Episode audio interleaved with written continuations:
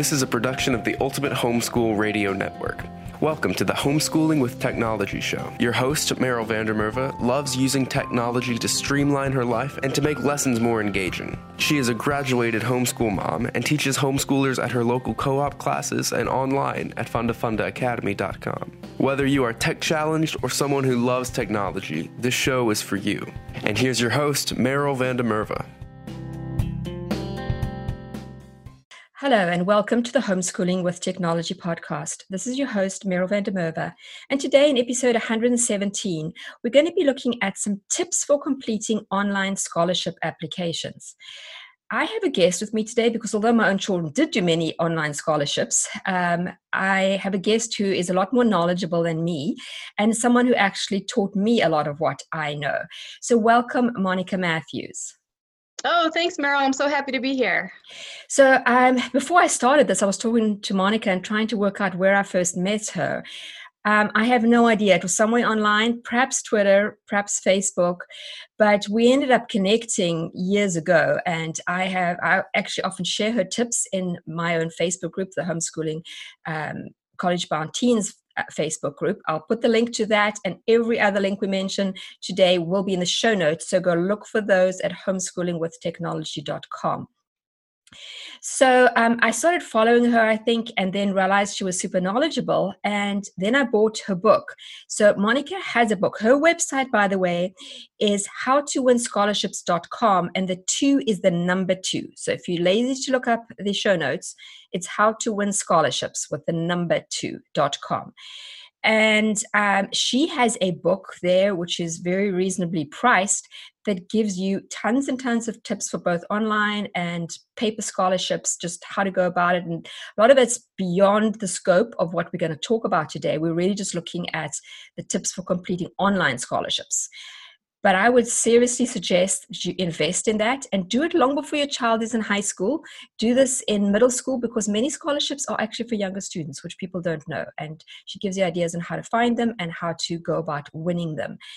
And so today she's going to share tips that specifically apply to the digital ones, the online ones, because that's what the scholarship, this podcast is all about.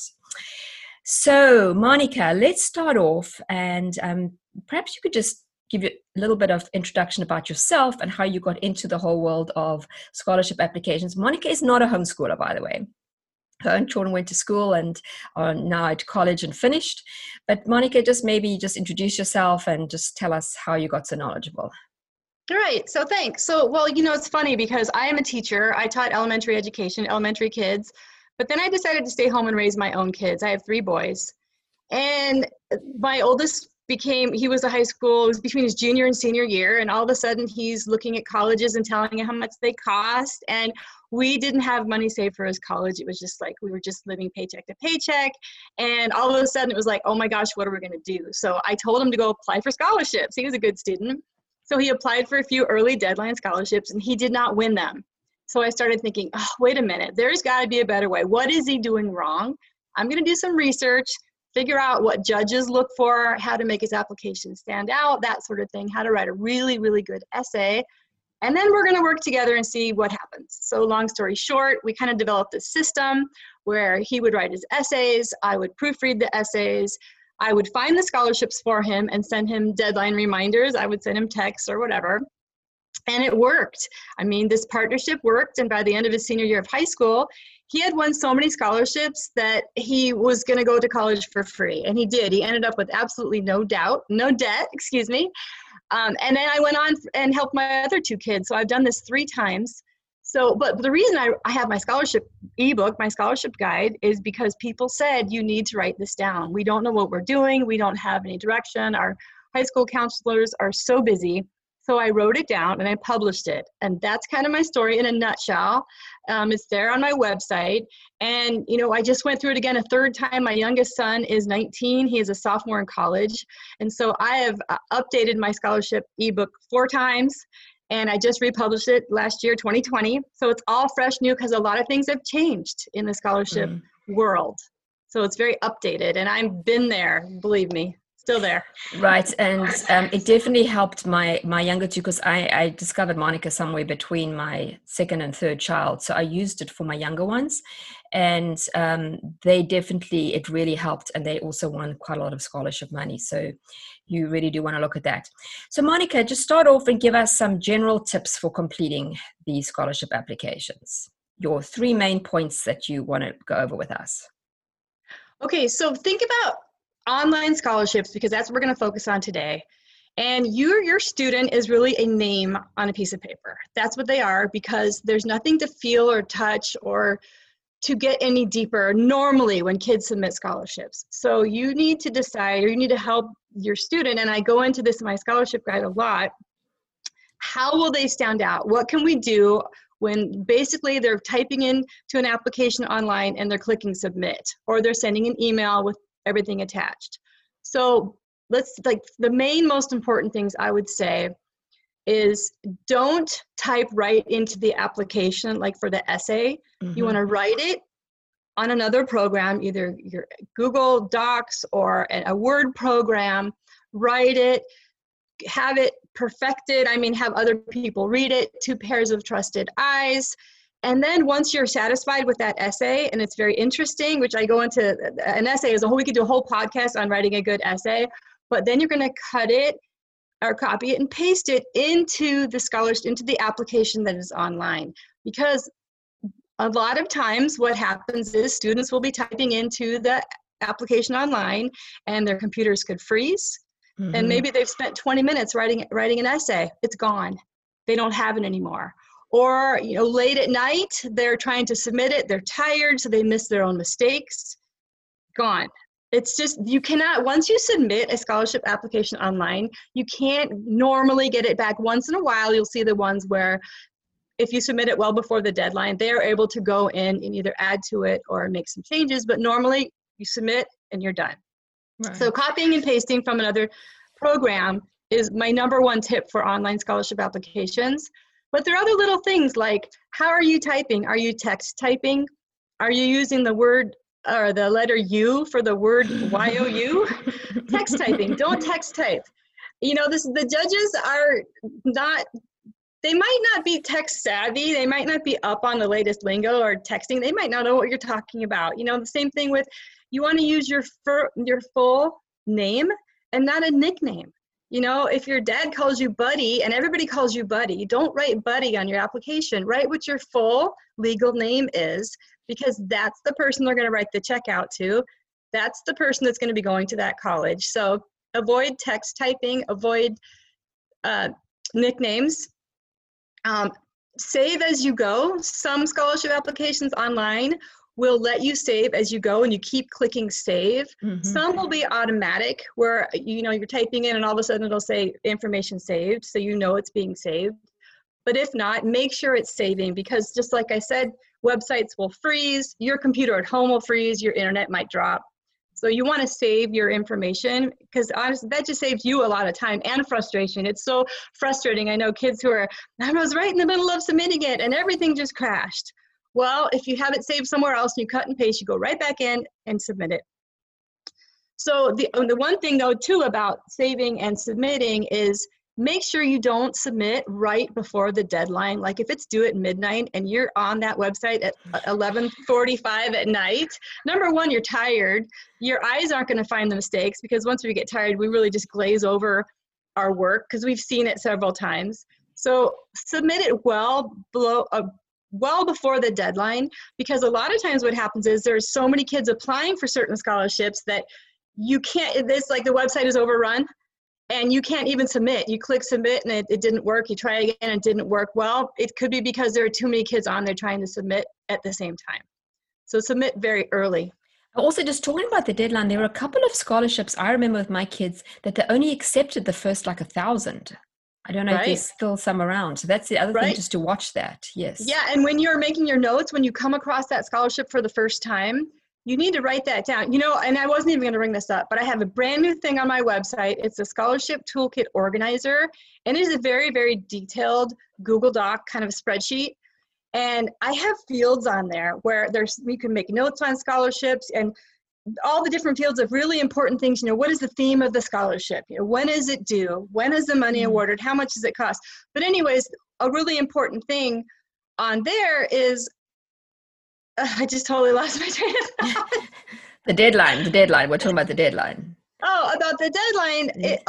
If it accepts only 20,000 or 1,000 applicants, you need to put that on there, because that tells you, you need to apply for that one right away. You know, if it's due on June 1st, don't wait till even the middle of May, because they probably have already reached their quota of applicants and yours won't even be accepted.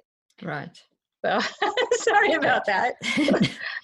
Sorry, I threw you off because I just suddenly thought about that as you were talking about the deadlines. I just remembered a couple of those for my kids. No, that's a really good point. That's a good point. So, you know, and also use a full word count. You know, like I said, your name, you're just a name on a piece of paper. You are a name on a form. So that essay is your chance for you to shine for those judges. So if they want 500 words, write as close to 500 as possible. I mean, it doesn't need to be 499, but it shouldn't be 25 or 30 either. And you know, for my scholarship, I actually get students who write a very short, because I have my own scholarship, so I've read all these essays. They'll write a really tiny paragraph. And I'm thinking, I didn't get to know you. I need to know more about you. I know your name. It's already on there. Here's another quick tip is, don't start your scholarship essay with, "Hi, my name is whatever, and I live here, and I'm in high school." Don't do that. I just had somebody yesterday, they were asking me for help, and that's how she started. And I'm like, the judges know that. Why? It's on your application. Don't waste valuable word space in your essay telling them things they already know. So that's all right. So those are all the mistakes that people can make, right? Right. So what else do we need to know?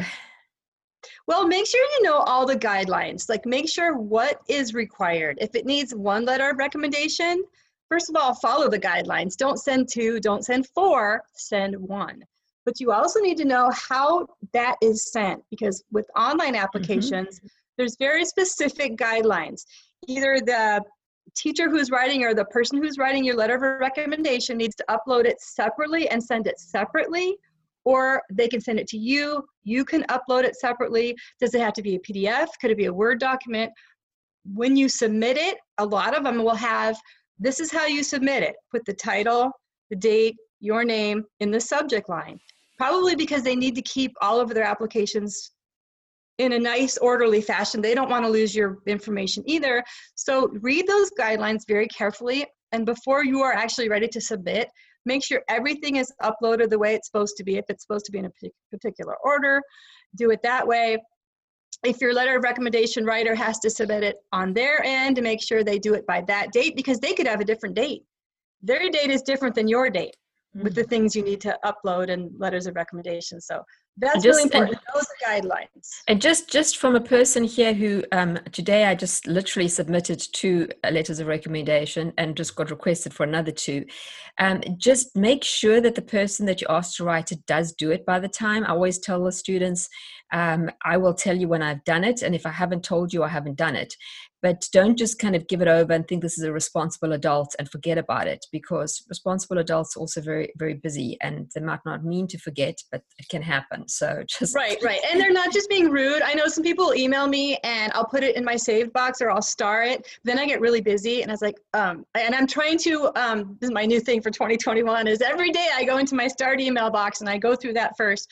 But they might have just forgotten, they might have just gotten busy, or they might have read it on their phone, your request. And I know a lot of times when you have your phone, you see it and you put it down, you want to get back to it later. So ask your teachers again. It's okay to ask again. But on the, about following directions, you know, there are some online scholarship applications that will allow you to go back in and the box will be checked to show that, yes, okay, we've gotten your letter of recommendation. We've gotten your school transcripts from your school. If they need to be official, sent by the school, you can go back in and make sure that all of those things have been submitted. And then when it's complete, you can go ahead and submit it 100%, or you've already done your part. Go back in and double check. Just like you said, always double check. Don't assume that it's done. Right. So on many scholarships, they kind of have extra information that they say you can provide if you want to. So what do you think about that? Oh, I tell my students, I tell the kids that I work with or the families that always use those extra boxes, always. Don't leave any blank boxes, because there's other things that the judges can learn about you just by putting something in the box. So say you only have 2 or 3 volunteer experiences, but the box is, you know, there's 10 lines. So instead of leaving it blank, put your volunteer experience and do a sentence or two about what you did. Tell them about it. I mean, it's okay. They're not going to say, oh, this is too much information. Mm-hmm. We don't want to read the student's information. They're going to think, oh, okay, that's what that was, or it clarifies what it was. So it's okay. Fill in those extra boxes. If your family had a really hard time with something financially or something that you overcame, because a lot of those boxes, I've seen it will say, is there anything else you'd like the judges to know about you? Come up with something. Say you don't have anything, like, oh, we're fine, whatever. Think about, what did I have a hard time with last year? Everybody has something. Or, you know, if you are working in a volunteer organization, those people had problems. That's why they need your help. How did you help them? Own those problems and say, you know what? I had such a hard time with this. It was so hard for me to see, but this is what I did to help overcome it. Anyways, fill out those boxes. Let them know. If it's something financial, your dad lost his job. And with COVID, there's going to be a lot of that. Don't write a sob story, but fill in the information with real facts and maybe a little story so they can remember you, and don't leave those boxes blank. Mm. Oh, another thing too is, this was a good one too, and two of my boys did this. My oldest son didn't, because I didn't know at the time what this was good, but anyways, have your kids make a personal website. Mm-hmm. I mean, Wix.com is the one we used for my middle son. It was completely free. And we would put his volunteering, his pictures.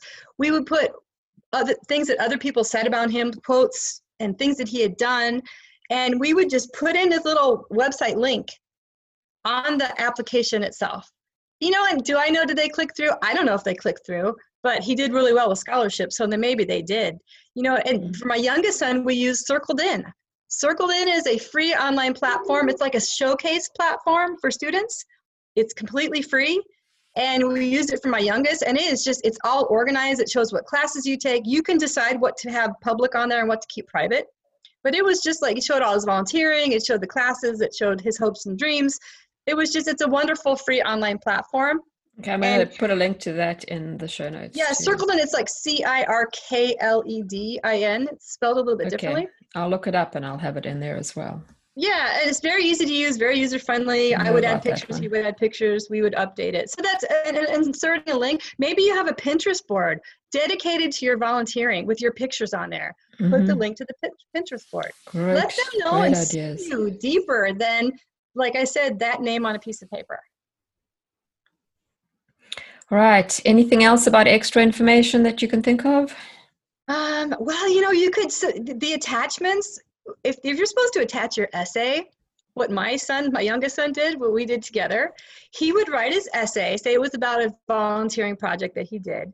And on the bottom, he had a picture of himself with this organization and other people volunteering. Mm-hmm. It was attached to his essay.